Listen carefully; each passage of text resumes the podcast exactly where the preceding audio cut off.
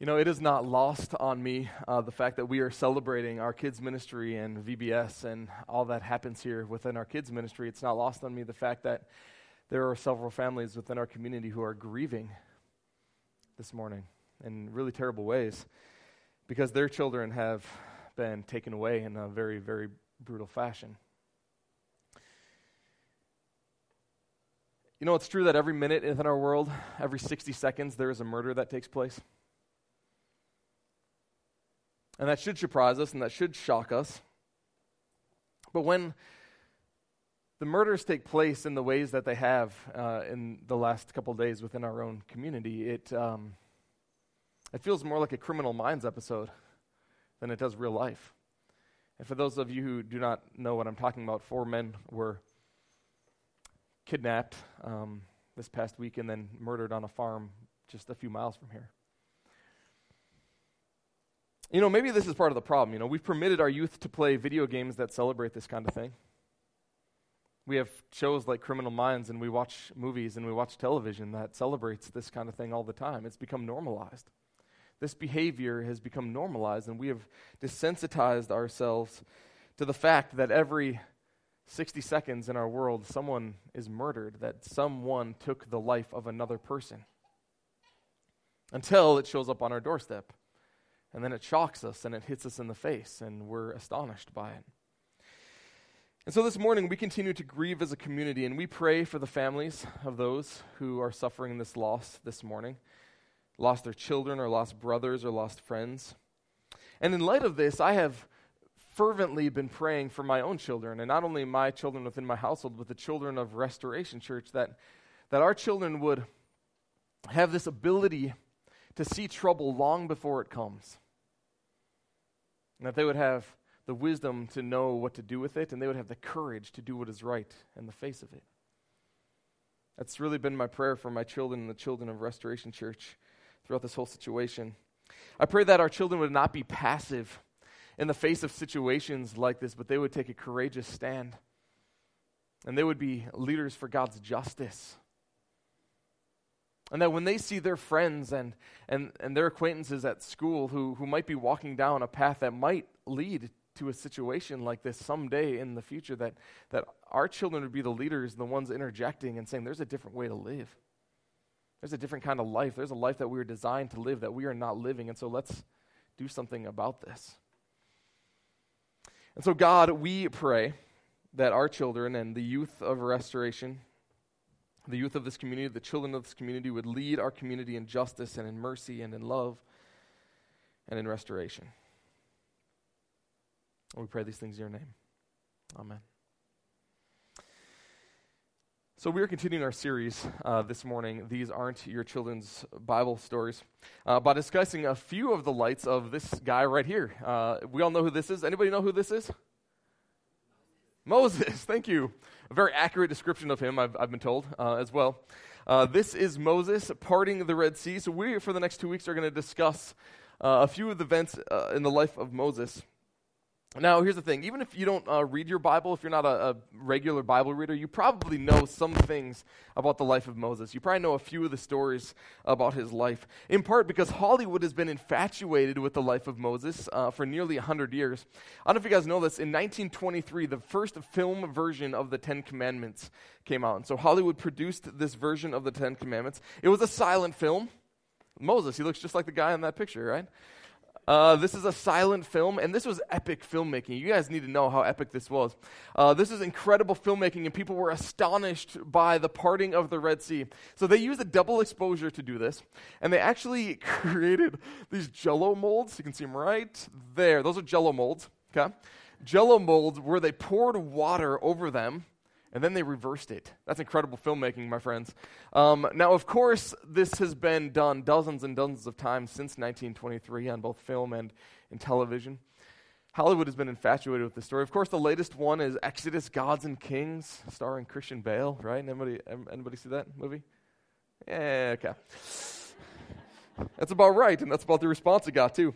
Um, but there is a fascination with this story, the story of the Exodus out of Egypt. And I think it makes sense because the Exodus is the paramount activity of God in the Old Testament.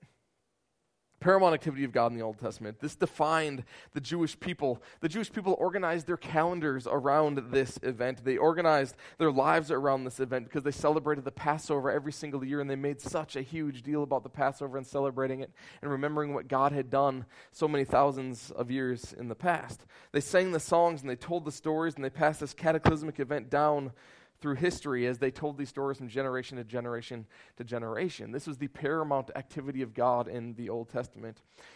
And the reason that they did this and celebrated this so much was because the Exodus tells the story of a God who looked down on a fearful people and a people who were enslaved and a people who were oppressed.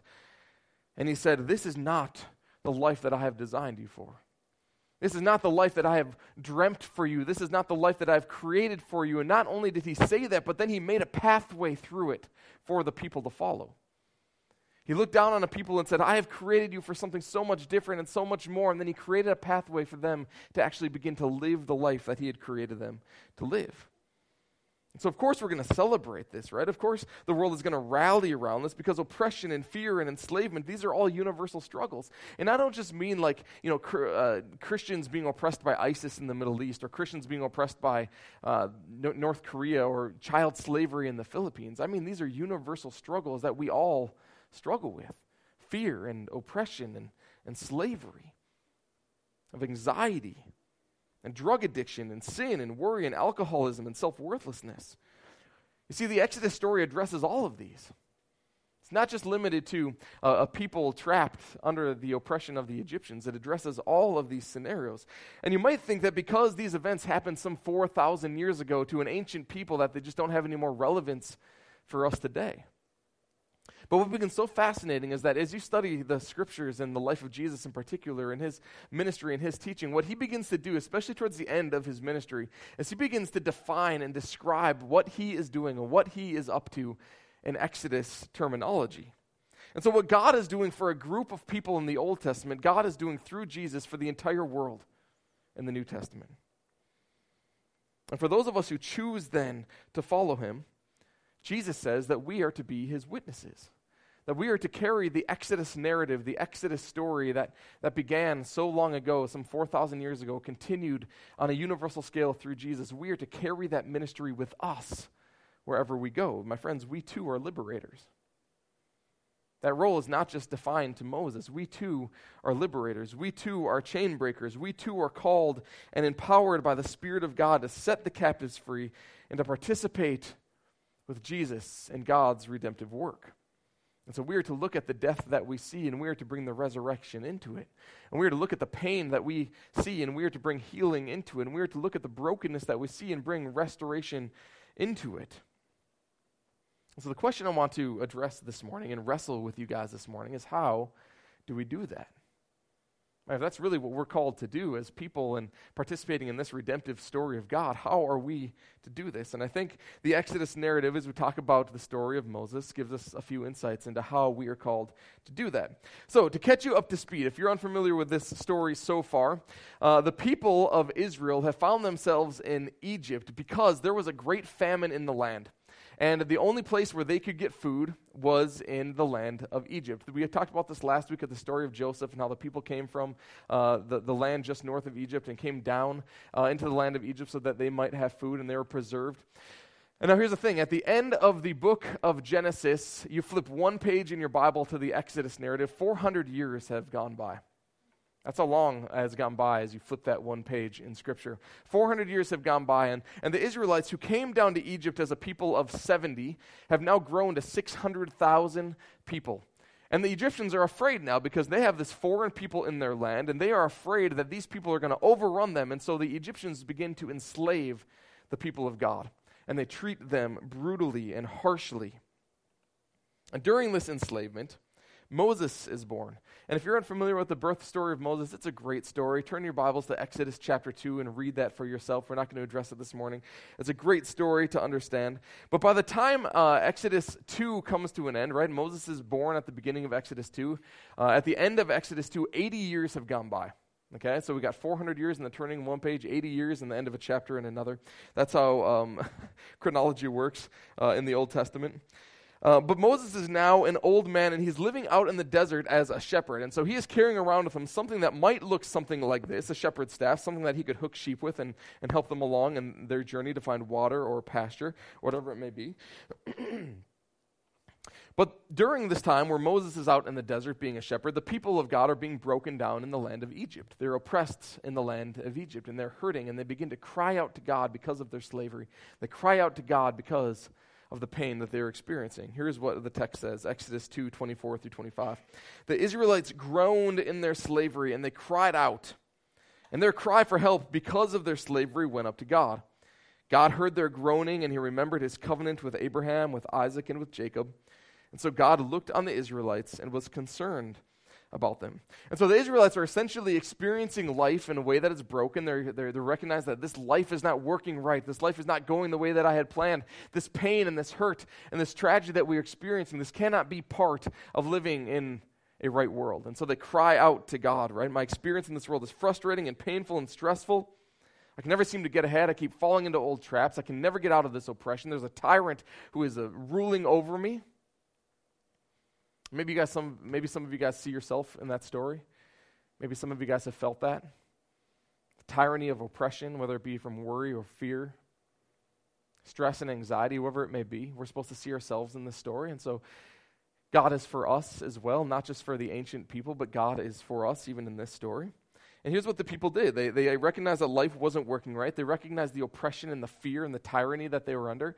And the text says that they begin to cry out to God.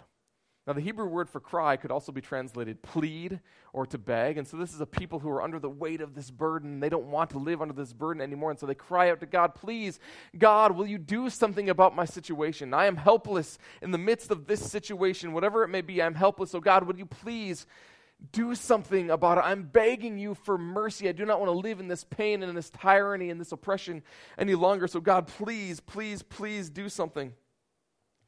You know, I was having a conversation with a, with a young man this past week, and he asked me uh, a question. So the conversation began. He said, Why did God create cancer? I was like, oh, that's an interesting question. No. Uh, but the, my retort was the, the thing I came back to him was, why do you assume that God created cancer? You know, wh- where did you get that idea that God was the, the originator of cancer and the creator of cancer? And he retorted and he backpedaled a little bit and he said, okay, well, uh, maybe he didn't create cancer, but isn't God all powerful? You know, isn't God all good? If he really cared about those people with cancer, don't wouldn't he just do something about it? And so here's what's interesting about the way that we have typically come to talk with God when life doesn't seem to go our way. We say things like, God, if you really loved me, then I would not be going through this pain right now. God, if you really cared for me, then, then you would take away this hurt. Or God, if, if you were really all powerful and you really loved us, then, then you would take away my mother's cancer. But do you see how entitled that is? Do you hear the entitlement in all of that? Instead of inviting God's healing and rescuing hand into our situations, we, we blame Him for their happening and we accuse Him of being apathetic to the woes of life. But I want you to look at how God addresses Moses, right? The people are under this oppression. They're under the fear and the anxiety and, and the pain that comes with the oppression that they are under. And so God addresses Moses in the form of a burning bush, and he says this I have indeed seen the misery of my people in Egypt. I am not blind. I am not deaf. Their cries are not falling on deaf ears. I have seen and I've heard the misery of my people in Egypt. I've heard them crying out because of their slave drivers. And I am concerned about their suffering. I am concerned about their situation. I actually do care. And so, what have I done? I have come down to rescue them. Right? So, hearing the cries of the oppressed, hearing the cries of the hurting and those in pain, hearing their cries is not merely something God does, it is a attribute of his. It is a characteristic. It is a description of who God is. God is the God who hears the cries of the oppressed. God is the God who hears the cries of the hurting. God is the God who hears the cries of those who are grieving and mourning because this life is not working right. See, God is on the side of the oppressed and the fearful and the miserable and the hurting and the lonely. And so, if you guys can relate to any of that this morning, you need to know something that God is on your side, that He hears and that He cares. And just like this, right, God has come down to the rescue to liberate a people in ancient Egypt. So God heard the cries of the oppressed and those who were embedded in sin, and He came down to liberate us from that oppression as well.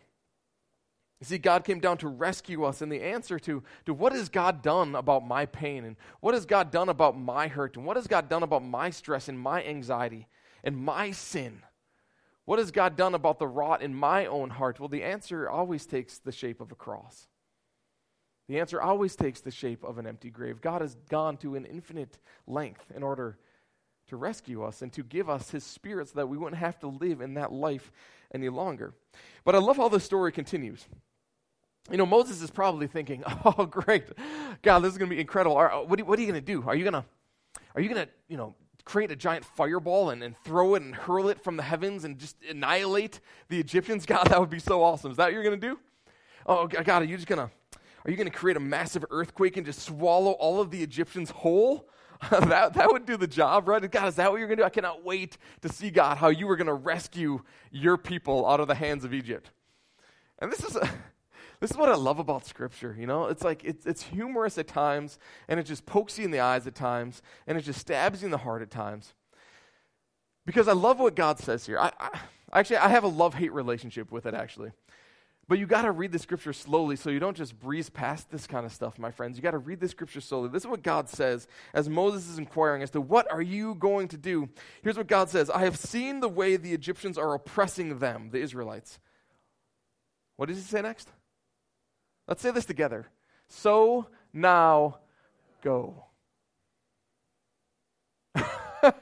no, God, really? Uh, you, you must have me mistaken with somebody else right? I, thought you were going to throw a fireball from the sky and annihilate them, but your plan to rescue the Israelites is for me to go? oh, that, that's good, God. That's, that's really good.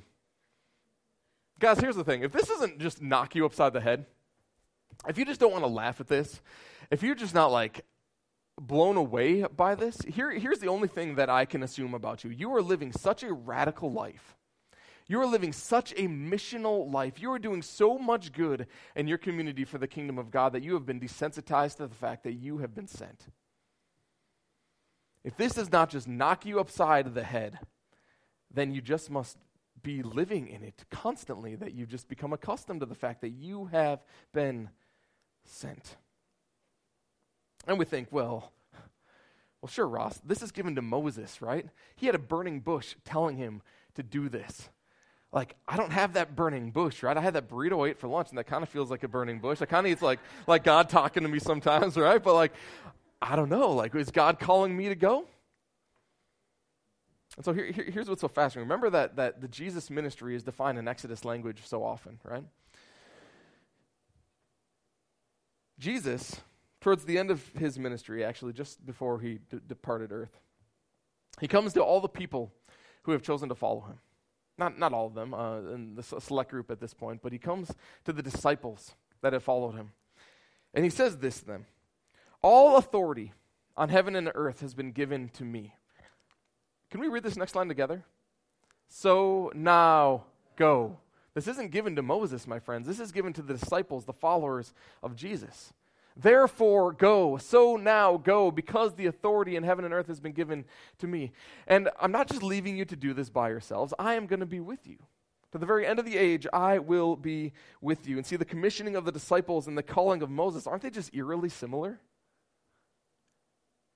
That this wasn't just something that Moses was called to do, this is something that all people who have committed to Jesus are called to do. We are called to carry Jesus' redemption and his restoration and his resurrection with us wherever we go. But to get back to the Moses story, right? God is calling Moses to set his people free. But as is typical with every single human being, I think, who, who gets this so now go commissioning towards them, Moses is like, God, you, you God, you must have the wrong guy. All right, God, you cannot be serious, God. You cannot be looking at me to, to liberate my people. Don't you know, God, that I just got married like 40 years ago? You know, like I'm still on my honeymoon. You can't, I can't go now. Uh, I have children. I have responsibilities. I have things that I'm committed to here. I can't go back to Egypt to liberate my people.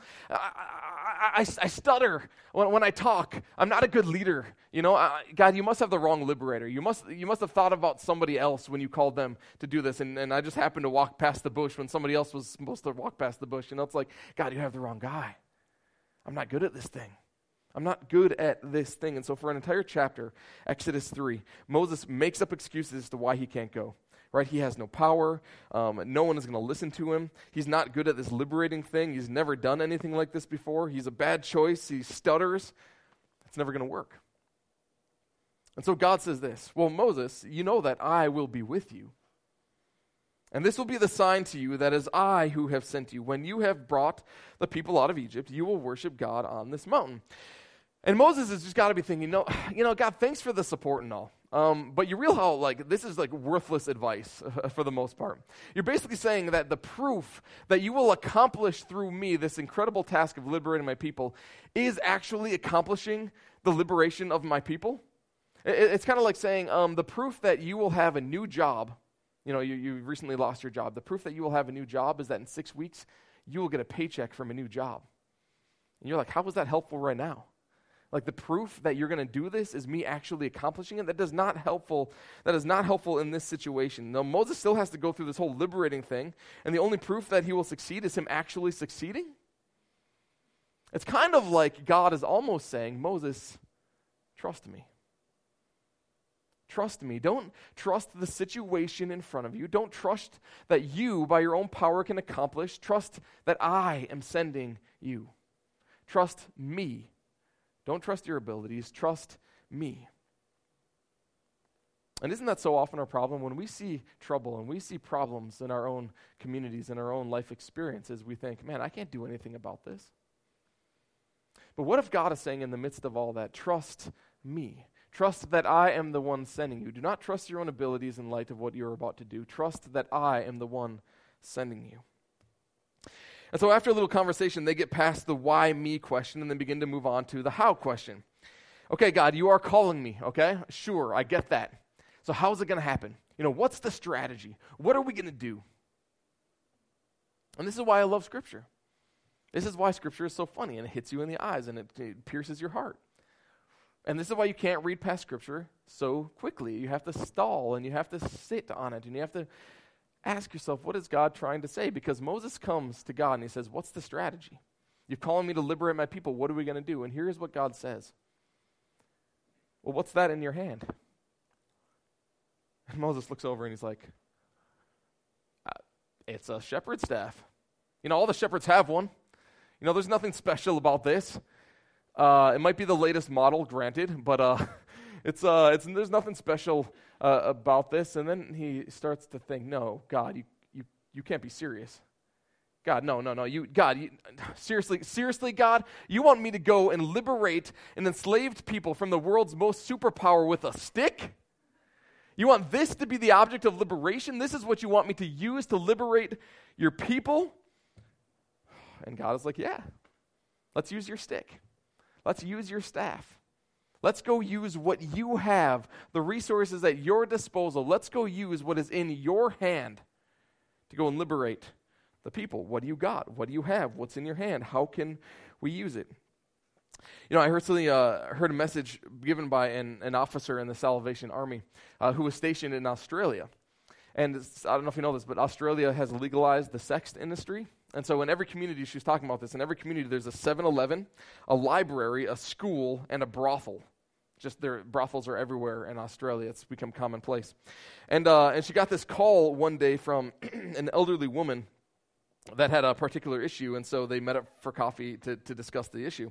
Now, the elderly woman said that her phone number was only two digits different from her local brothel. And she kept getting these wrong number calls from these men asking for the, the pleasures that they would experience inside this brothel. And she was getting irritated, and she was getting frustrated, and she didn't want to have this burden anymore.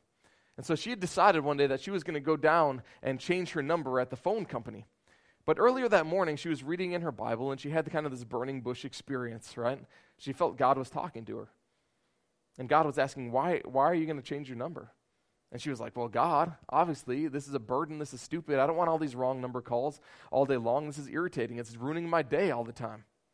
And he was like, Yeah, I, I know about the calls. I'm aware of your situation, so, so why do you want to change your number? And she began to feel like, you know, maybe, maybe God is calling me to do something about this situation. Maybe God is calling me to do something about the problem and, and the trouble in my community rather than avoid it and run away from it. And so she met with the, the officer of the Salvation Army to ask for her advice. And so they sat down um, over, over coffee, and this officer um, of the Salvation Army said, Well, you know, what would you normally do? You know, if someone uh, were to move onto your street, what would you normally do? Or if you were to see an accident on your street, what would you do?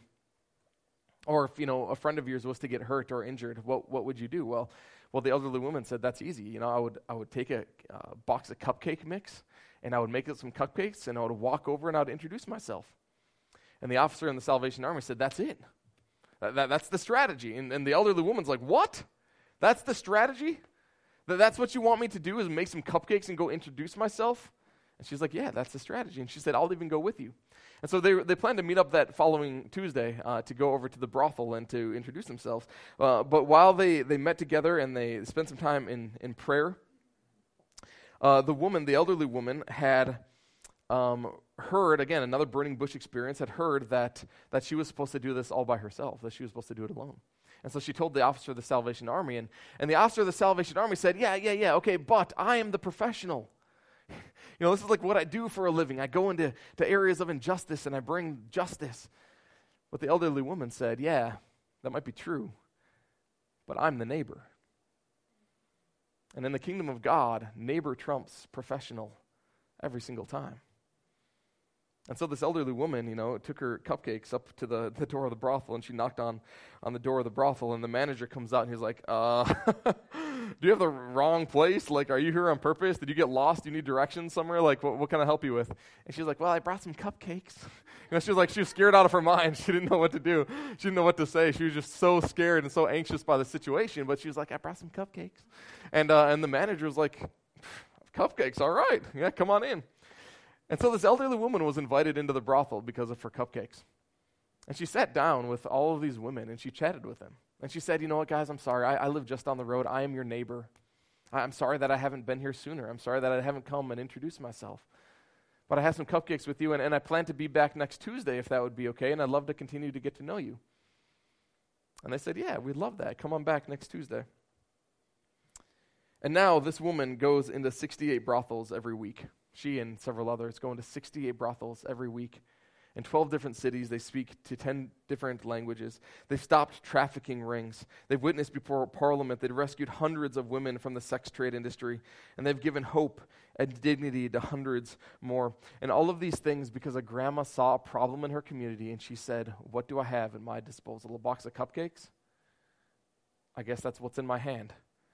But maybe God can use it to liberate all of these people from the sex trade industry. And so, my friends, what's in your hand?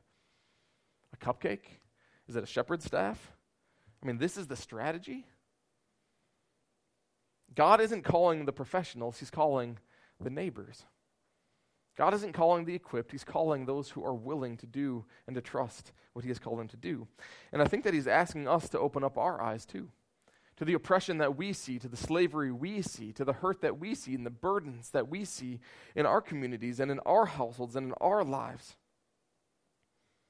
And then when we complain that, God, I'm not gifted enough, or I have nothing to offer, God, or you haven't done, you've chosen the wrong person to go out and do this, we need to remember that God says you're not going to be alone because you're not trusting in your ability to accomplish a task, you're trusting in the one who is sending you towards the task.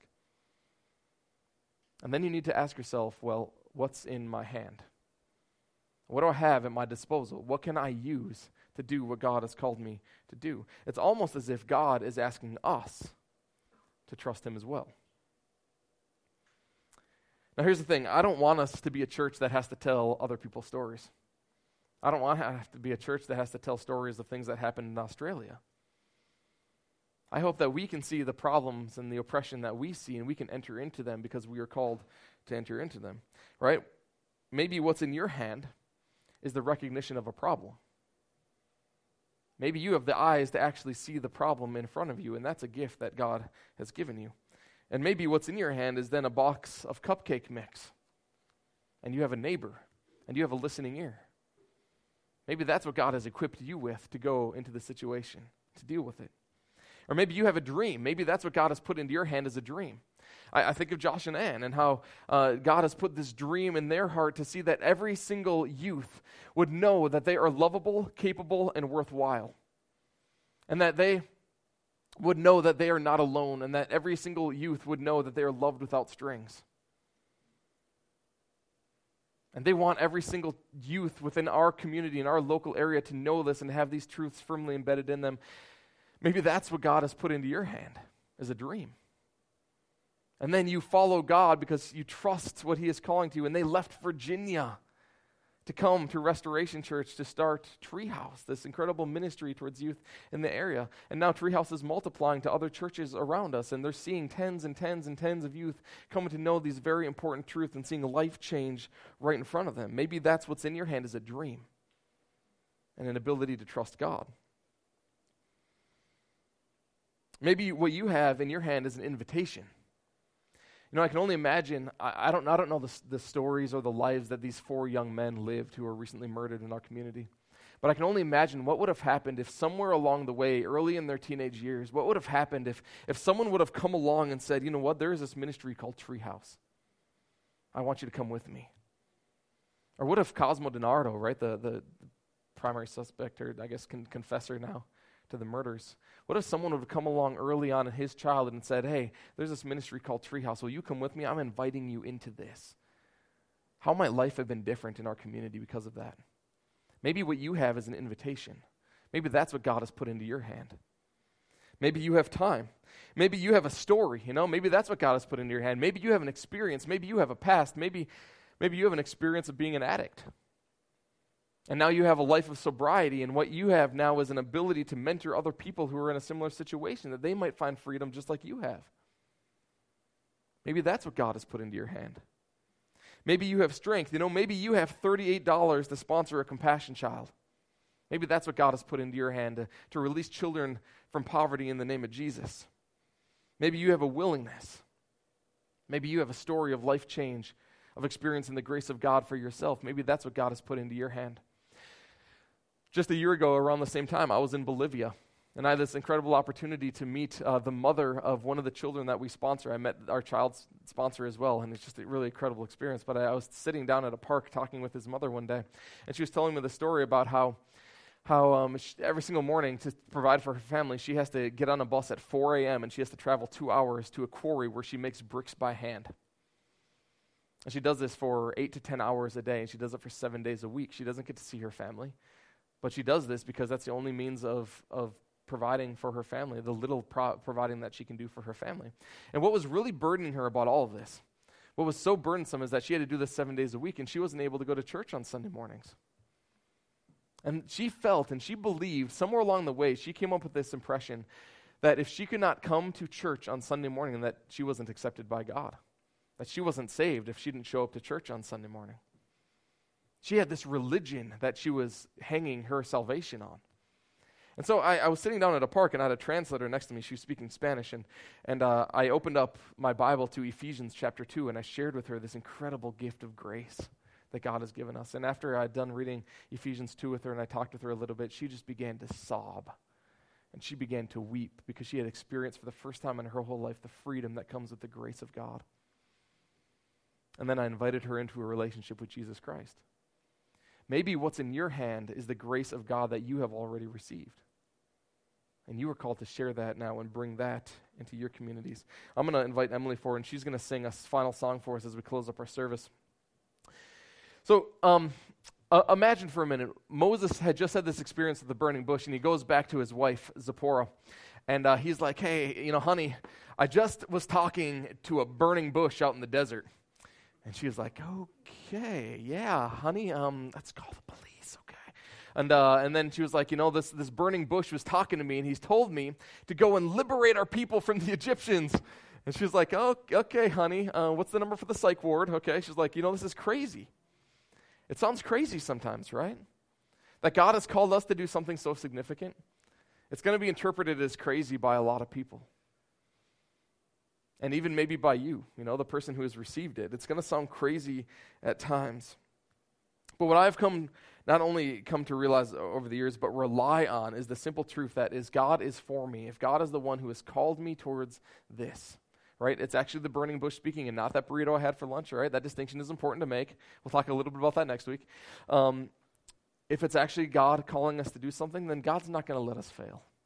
And, and Emily and I have had to rely on that time and time and time again as we have moved from Minnesota three, four years ago to plant this church. That God's not going to let it fail because He is the one you are trusting in. Not your ability to accomplish something, but you're trusting in the God who has sent you. God will not let us fail.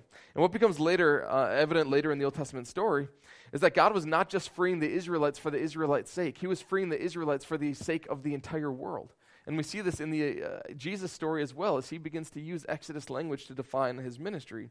And so my friends, when you are free, it's not just for you, it's not just for your sake, it is for the sake of your entire community. It's for the sake of the whole world.